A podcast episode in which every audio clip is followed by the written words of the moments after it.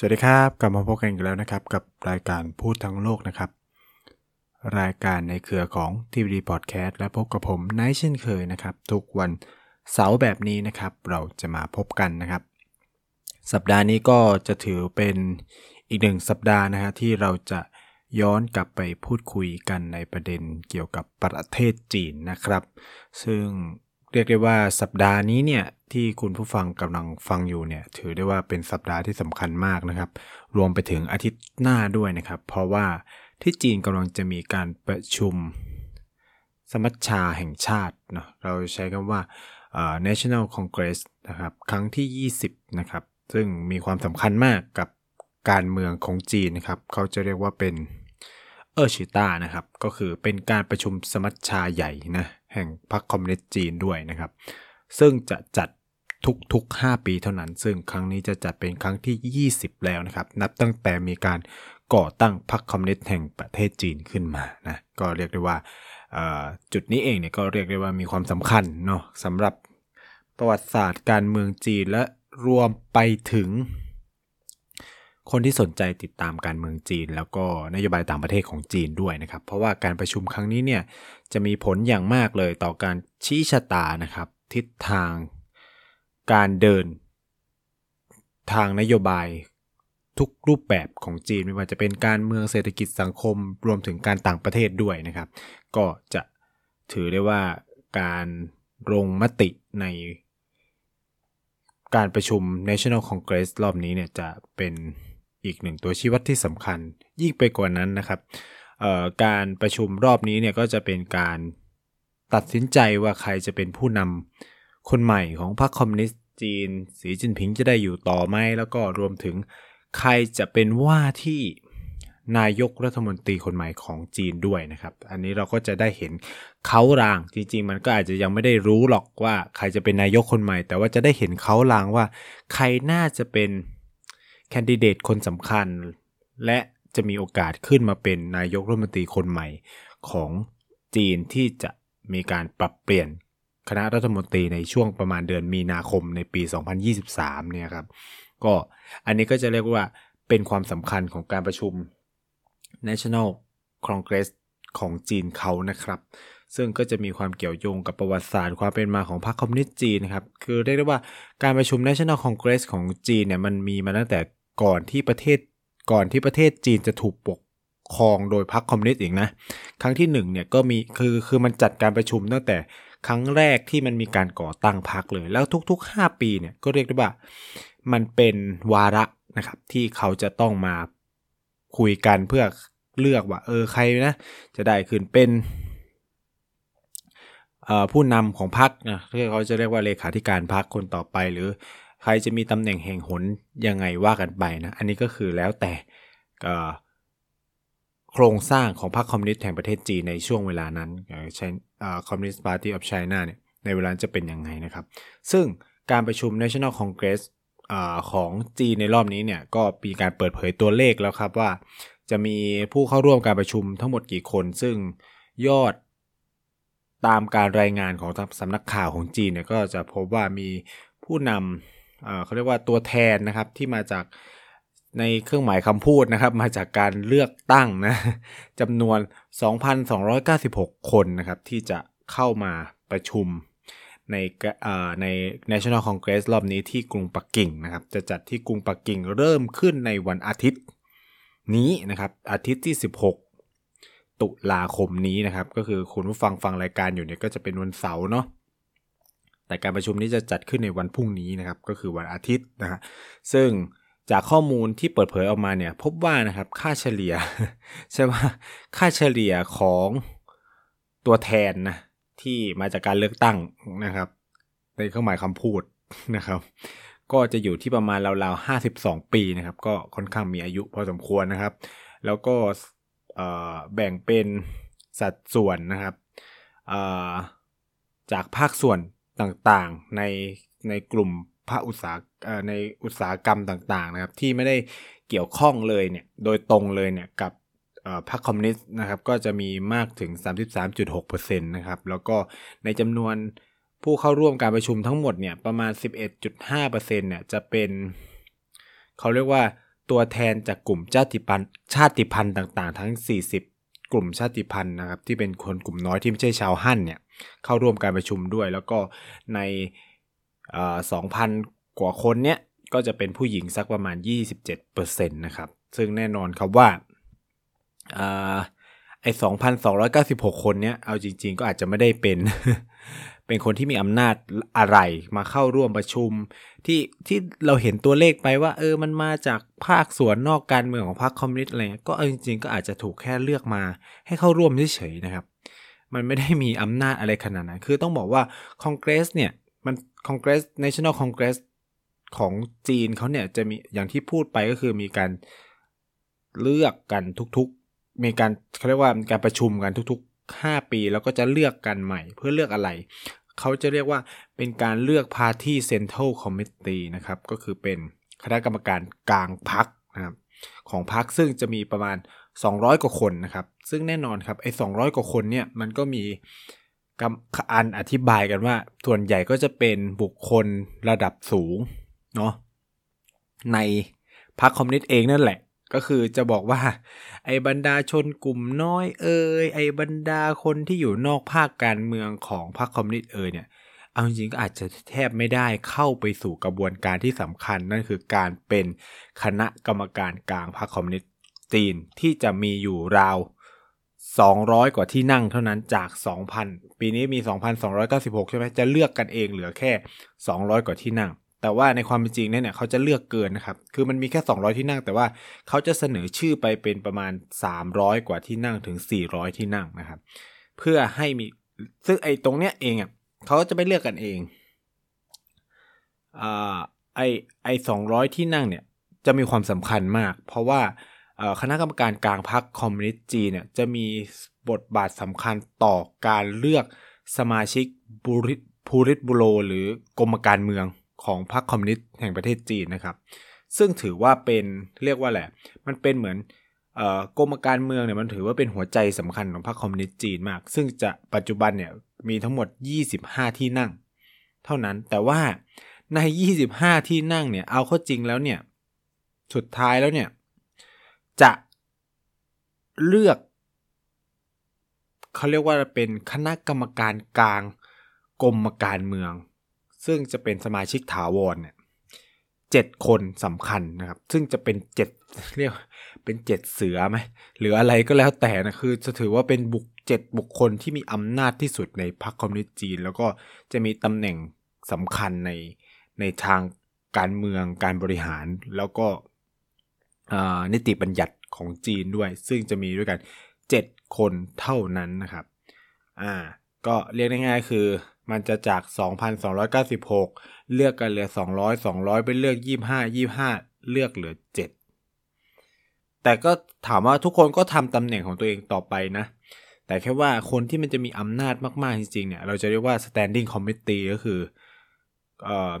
เรียกว่าเป็นสมาชิกถาวร คณะกรรมการถาวร มันเป็นแบบอารมณ์แบบ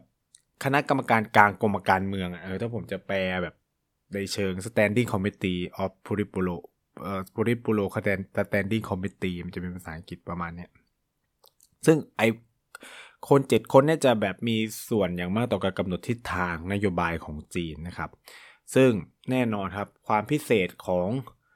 National Congress ครั้งที่ 20 นี้หรือเออชือต้าเนี่ยก็คือว่ามันจะเป็นครั้งแรกในประวัติศาสตร์จีน นับตั้งแต่หลังยุคของเหมาเจ๋อตุงก็คือประมาณ 4 ทศวรรษแล้วเนี่ย ที่จะเกิดปรากฏการณ์สำคัญนะครับ ซึ่งสำนักข่าวทั้งหมดรวมถึงแม้กระทั่งในจีนเองเนี่ย ก็ confirm มาเป็นเสียง เดียวกันแล้วว่า เขาคนนี้ได้อยู่ต่อแน่นอนนะครับ มันมันจะไม่ต้องรอศาลรัฐธรรมนูญตัดสินนะเพราะว่าเขาไม่มี เพราะว่าเขาได้มีการแก้ไขรัฐธรรมนูญให้เขาได้อยู่ต่อแล้ว จะไม่มีการจำกัดเวลา8ปีนะครับอ่าไม่ใช่นะฮะในจีนเนี่ยมันเหมือนมีวัฒนธรรมอะขอเล่าให้คุณผู้ฟังฟังก่อน คือนับตั้งแต่เหมาเจ๋อตุง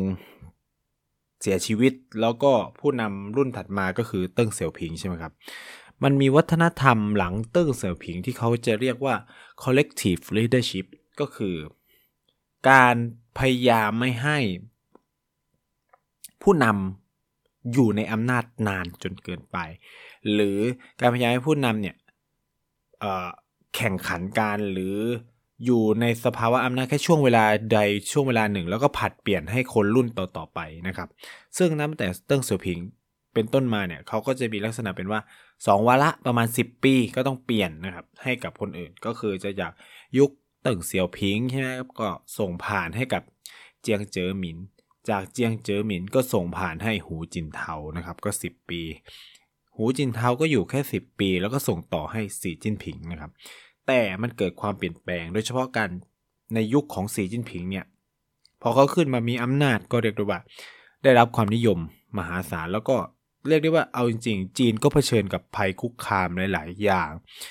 โดยเฉพาะความเปลี่ยนแปลงท่าทีนโยบายต่างประเทศรวมไปถึงกิจการภายในของจีนเองในการพัฒนาด้วยเนี่ยก็ส่งผลให้มันเกิดการแก้ไขรัฐธรรมนูญ ซึ่งก็เป็นการผลักดันของสีจิ้นผิงด้วยส่วนหนึ่งก็คือ ได้เปลี่ยนแปลงนะครับจากธรรมเนียมปฏิบัติเดิมเนี่ยที่ว่าเออคนที่มีมันมีคำเนียมของนัก ฝ่ายการเมืองของจีนว่า เออผู้นำไม่ควรอยู่เกิน2สมัยใช่ไหมครับ แล้วก็ที่สำคัญเลยก็คือ ไม่ควรอยู่เกินอายุ 68 ปี อันนี้เป็นวัฒนธรรมธรรมเนียมเนาะของจีน แต่สิ่งที่สีจิ้นผิงแก้นี่ก็คือว่าประธานาธิบดีหรือเลขาธิการพรรคเนี่ยสามารถอยู่ได้จนไลฟ์ลองก็คือจนสิ้นชีวิตอะก็คือจนชีวิตจะหาไม่อะไรเงี้ยก็คือเป็นเป็นการต่ออำนาจ หลายคนก็มองแล้วว่านี่เป็นการต่ออำนาจให้กับสีจิ้นผิงนะครับ ซึ่ง ไอ้ตรงนี้เองแหละก็เลยทำให้เออฉือต้าหรือการประชุม National Congress ครั้งที่ 20 เนี่ยเขาคาดการกันว่านะครับ ไม่เชิงว่า มันน่าจะ confirm แบบร้อยเปอร์เซ็นต์แล้วนะ ผมเข้าใจว่าอย่างนั้นเลยว่า confirm แล้วร้อยเปอร์เซ็นต์ว่าสีจิ้นผิงจะได้รับการเลือกกลับเข้ามาใหม่ เป็นสมัยที่ 3 ซึ่งจะส่งผลให้เขากลายเป็นประธานาธิบดีคนแรกนับ ตั้งแต่สิ้นสุดยุคของเหมาเนี่ยที่จะได้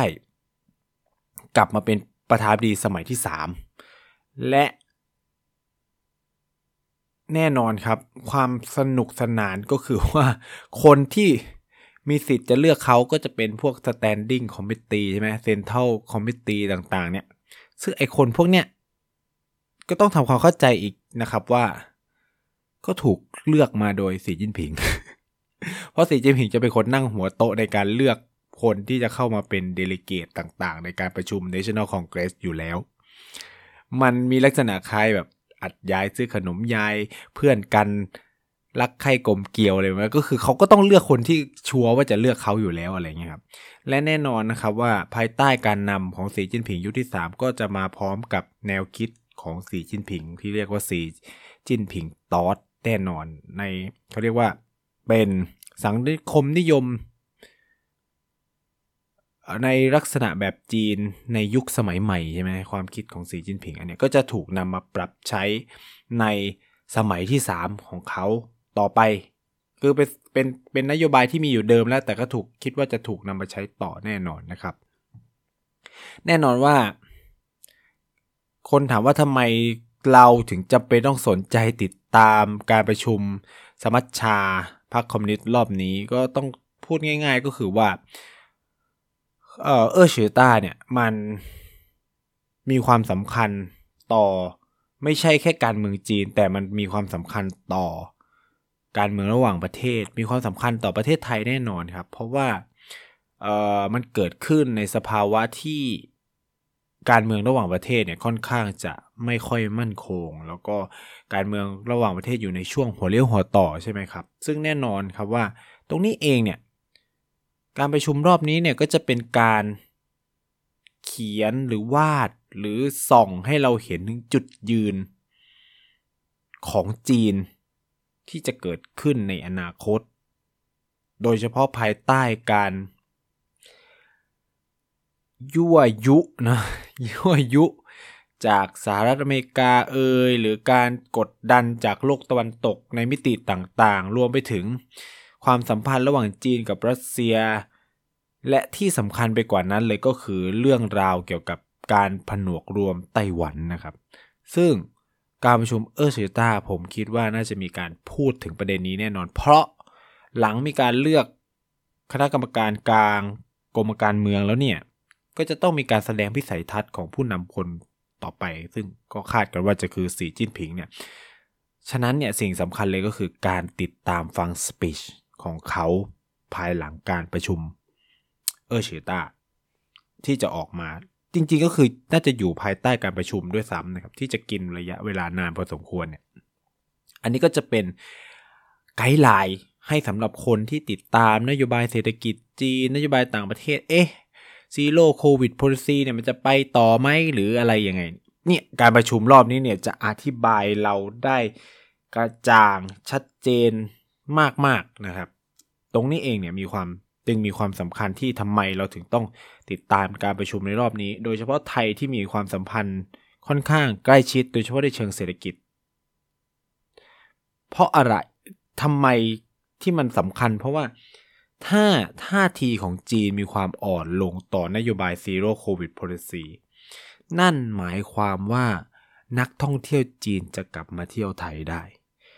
นั่นก็หมายถึงเม็ดเงินจำนวนมหาศาลในอุตสาหกรรมท่องเที่ยวของไทยที่จะได้รับใช่ไหมครับ จากที่มันหายไปแล้วเนี่ยนักท่องเที่ยวจีนหายไปเลยในช่วงนี้นะครับ คือเราก็รอภาคการท่องเที่ยวไทยเนี่ยก็กำลังรอชาวจีนให้กลับมาเยอะมาก ฉะนั้นเนี่ย ถ้าเราเห็นท่าทีต่อความต่อนโยบายที่มีการผ่อนคลายในเรื่องโควิดมากขึ้นของจีน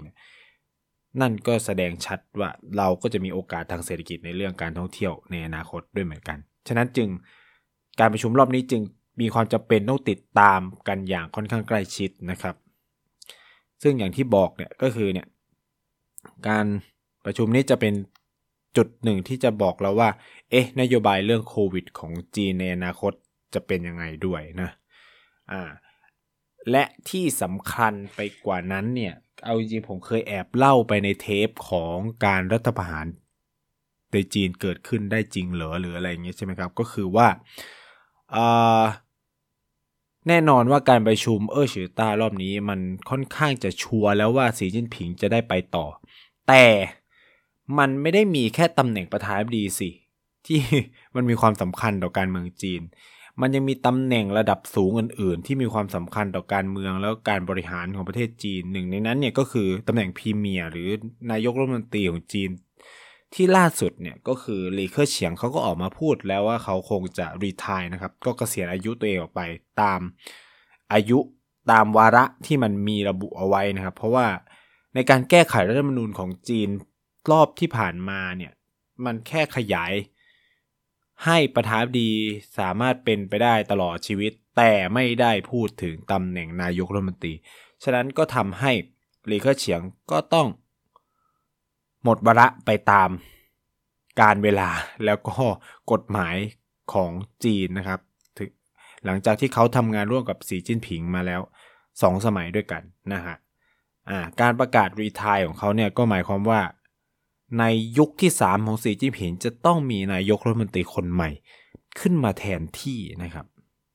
ซึ่งตรงนี้เองแหละยังคงเป็นคำถามสำคัญว่า เอ๊ะ แล้วใครล่ะ ใครจะขึ้นมาเป็นนายกคนใหม่ของของจีนนะ เพราะว่านี่มันคือผู้กำหนดทิศทางนโยบายต่างๆ ของประเทศจีน คือต้องอธิบายแบบนี้ก่อนว่า แน่นอนแหละครับว่าสีจิ้นผิงเป็นคู่ที่มีอำนาจเยอะมากใน ประธานดีมีอำนาจสูงสุดเป็นประมุขแห่งรัฐนะครับ แล้วก็ควบคุมทิศทางนโยบายต่าง ๆ ผ่านคณะกรรมการชุดคมาธิการชุดต่าง ๆ เนาะคณะกรรมการแต่ว่าคนที่ลงมือทำเนี่ยแล้วก็รวมถึงการคิดค้นนโยบายเพื่อตอบสนองทิศทางยุทธศาสตร์ต่างๆ ของบรรดาผู้นำระดับสูง หรือคณะกรรมาการต่างๆ ก็คือพวก รัฐมนตรีนายกรัฐมนตรีของจีน ฉะนั้นตำแหน่งนี้จะมีความสำคัญมาก ต่อการออกนโยบายต่างๆ นโยบายเศรษฐกิจ นโยบายการกำกับดูแล ทุกนโยบายจะออกมาจากฝ่ายบริหารภายใต้การนำของนายกรัฐมนตรีเกือบจะทั้งนั้นนะครับ ซึ่งแน่นอนก็คือเหลียเคอร์เฉียงเนี่ยเข้ามาจากโคลาฝ่ายเนาะกับสีจิ้นผิงก็จะทำให้ช่วงหลังๆวันนี้เราอาจจะได้เห็นภาพ ความไม่ลงรอยเชิงนโยบายอยู่บ้างนะครับ ระหว่างหลีเค่อเฉียงกับตัวสีจิ้นผิงนะครับ ถึงขนาดมีการออออกมาพูดว่าเออการสตริกมากจนเกินไปกับนโยบาย Zero Covid Policy เนี่ยจะส่งผลกระทบอย่างมากต่อตัวนโยบายเศรษฐกิจในภาพรวม แล้วก็จะส่งผลให้จีนอาจจะต้องเผชิญกับเขาเรียกว่าอะไร สภาวะเศรษฐกิจถดถอยได้ ฉะนั้นเนี่ยหลีเคอฉิงเองก็พูดว่า บรรดาผู้นำทางการเมืองผู้บริหารเมืองเนี่ยก็อาจจะต้องหันไปหาวิธีการที่จะอยู่ร่วมกับโควิดมากขึ้น ที่เอ่อที่ยังคงป้องกันโควิดอยู่ แต่ก็ต้องสามารถพัฒนาหรือว่าขับเคลื่อนเศรษฐกิจไปได้ด้วย มันก็เลยเป็นที่มาของการแก้ไขคำจาก Zero Covid Policy เป็น Dynamic Zero Covid Policy นะครับก็คือยังซีโร่อยู่แต่มัน dynamic มากขึ้น ซึ่งเอาจริงในในเนี่ยในฐานะที่มาอยู่จีนได้เห็นถึงความแตกต่างของนโยบาย ตลอดช่วงที่มาเลยนะ ตั้งแต่เป็น zero covid policy ผมมาจีนในช่วงที่เป็น zero covid policy ที่แบบกักตัวแบบบ้าคลั่งมาก กักตัว 21 วัน แล้วยังต้องกักที่มหาลัย อันนี้ 21 วันนี่คือส่วนกลางนะ มหาลัยต่ออีก7วันเป็น28 วันเท่ากับ 1 เดือน แล้วยังไม่รวมมาตรการในประเทศต้นทางก่อนจะเข้าจีนอีก ซึ่งบางสายการบินให้กักตัว 7 วัน เช่นเซี่ยเหมินเซี่ยเหมิน Airlines เนี่ย จะให้คุณกักตัวที่บ้านหรือโรงแรม 7 วันก่อนที่จะบินด้วยนะครับ เออ แล้วก็ต้องตรวจโควิดเยอะมาก พอ ผ่านมาสักพักหนึ่งประมาณ 3 เดือน ก็เริ่มมี zero coเอ่อ dynamic zero covid policy หลังจากเกิดเคสเอ่อในเซี่ยงไฮ้ใช่ไหมก็มีการปรับนโยบายนะครับเขาก็ลดกักตัวเหลือแค่ 10 วันเว้ย เป็น7บวก3คือลดเยอะมาก แล้วเอ่อเล่าอย่างนี้ก่อนว่าช่วง zero covid policy กลับมาจีนใช่ไหมกักตัวเสร็จเข้ามอ ตอนนั้นคือมี 1 เคสมอล็อกดาวน์ทันที ไม่ได้มีเคสในมอด้วยนะ มีเคสในเขตที่มออยู่ หรือมีเคสในมณฑลหรือเมือง เอ้ยในเมืองที่มออยู่เนี่ย ก็คือปิดเลยไม่ให้เด็กออก เพราะกลัวว่าเด็กจะไปติดโควิดนู่นเนี่ย แล้วทุกอย่างก็คือต้องกิน เอ่อ ต้องกินแบบเขาเรียกว่าตาเปาก็คือแบบ เอามากินที่ห้อง อะใส่แพ็กเกจเอามากินที่ห้องอะไรเงี้ย ไม่สามารถกินแบบ ในโรงอาหารก็จะถูกจำกัดที่นั่ง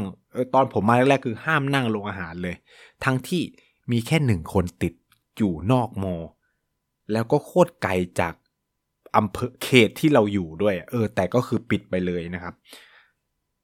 ตอนนั้นคือบ้าคลั่งมาก แต่หลังมีคำว่า Dynamic Zero Covid Policy ลดกักตัว ลดตรวจโควิดลงมานะครับ ที่สำคัญก็คือว่า ไม่เจอการล็อกดาวน์ในมออีกเลย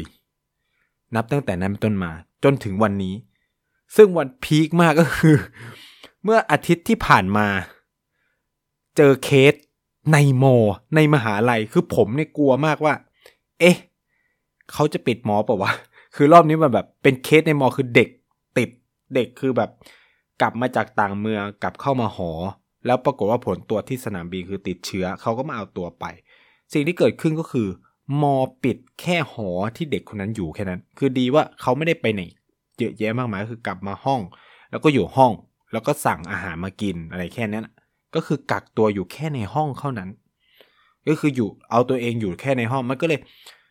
แต่จริงๆก็คือว่ามันก็มีความเสี่ยงเนาะระหว่างทางนู่นเนี่ยอะไรแต่มอเลือกที่จะปิดแค่ตึกนั้นตึกเดียว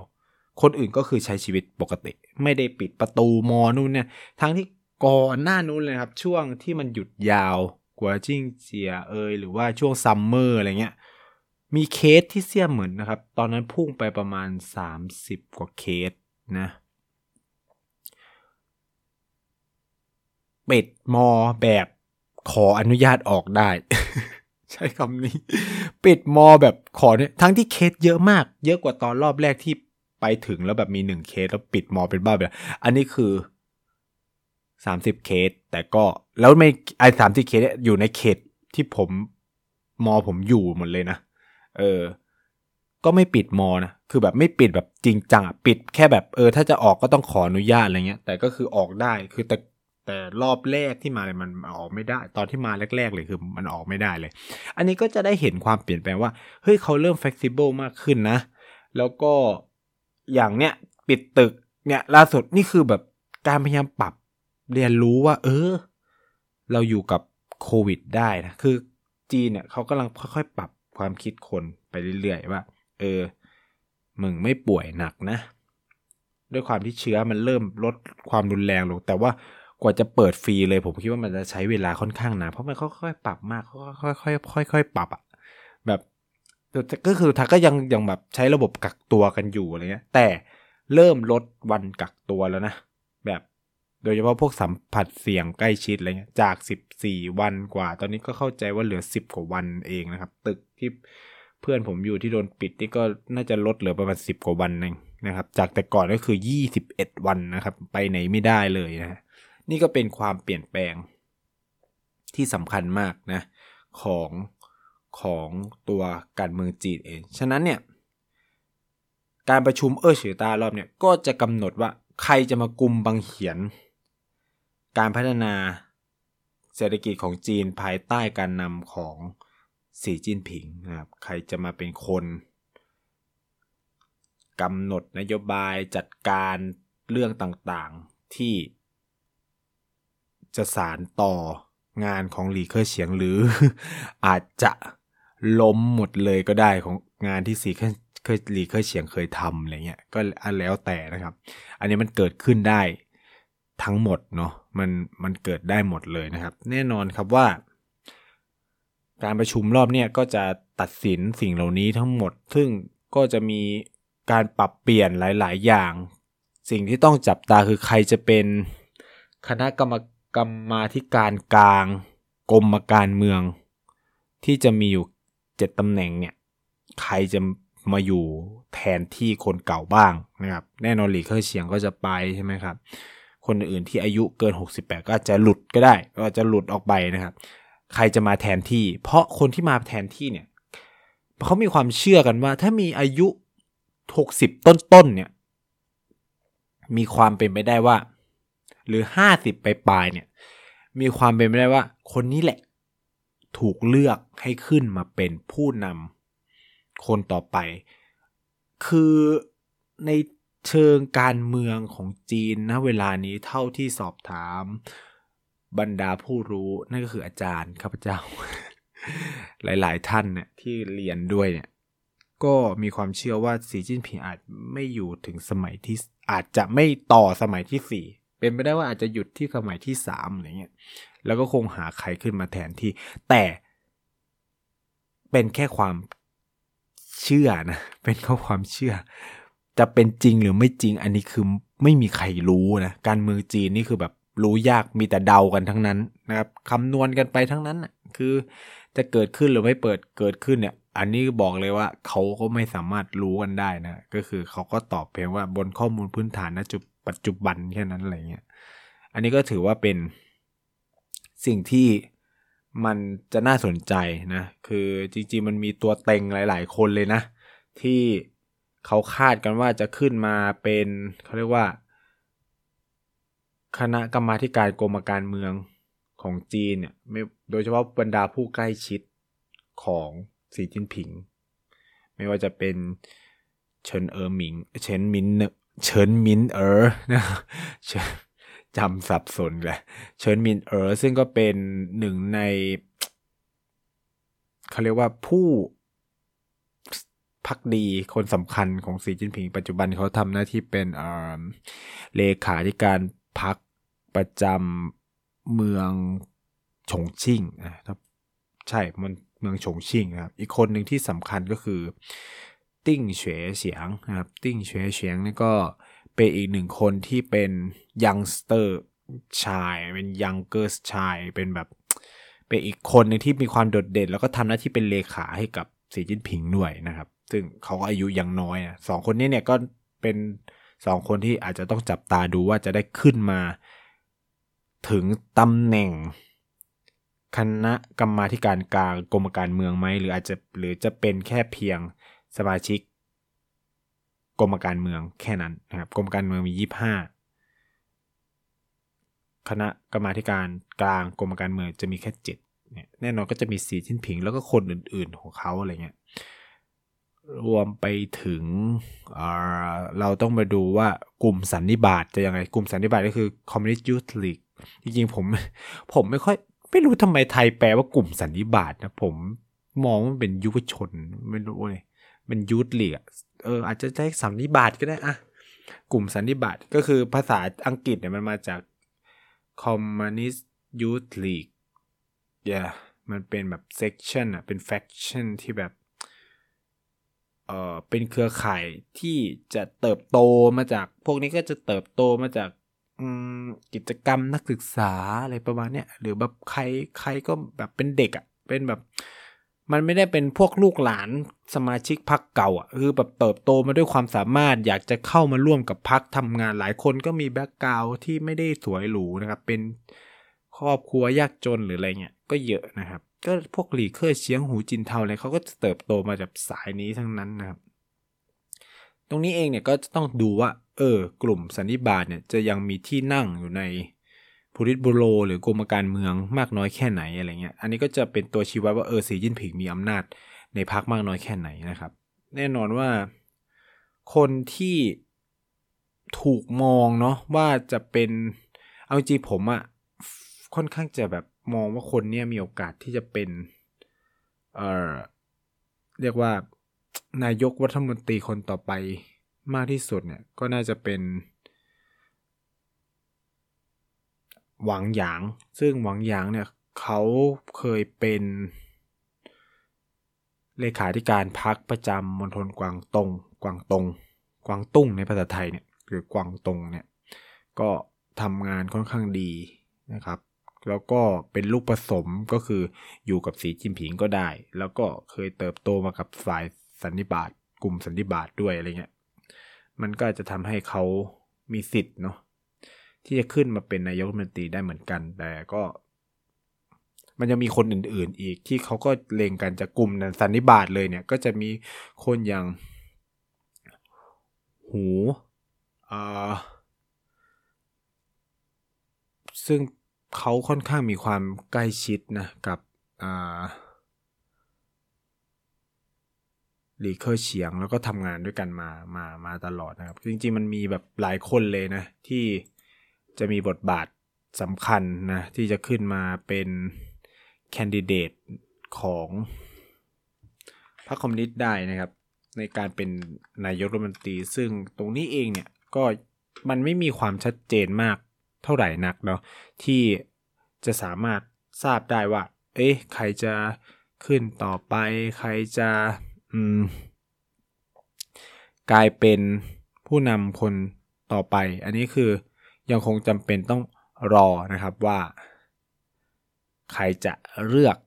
ให้นายกรัฐมนตรีคนต่อไปเป็น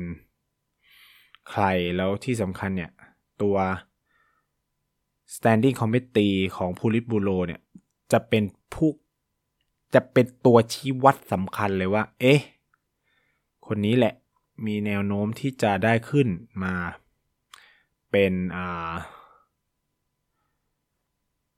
นายกรัฐมนตรีซึ่งอาจจะต้องติดตามกันต่อไปสัปดาห์หน้าเนี่ยน่าจะได้เห็นภาพชัดมากขึ้น แล้วผมคงจะมาอัปเดตต่อนะว่าเออในการประชุม เออเชต้าที่ผ่านมาเนี่ยผลมันเป็นยังไงอะไรที่ควรจะจับตามอง อันนี้ติดตามไว้ได้เลยนะครับ อันนี้ก็จะเป็นเทปที่เรามาบอกเล่าว่า เฮ้ทำไมเราถึงต้องติดตาม การประชุมรอบนี้ของจีนนะครับ แล้วก็อย่างที่บอกไปว่ามันจะมีผลต่อการดีไซน์ หรือ การกำหนดนโยบายต่างประเทศของจีนด้วย ไม่ว่าจะเป็นเรื่อง Belt and Road Initiative ใช่ไหมซึ่ง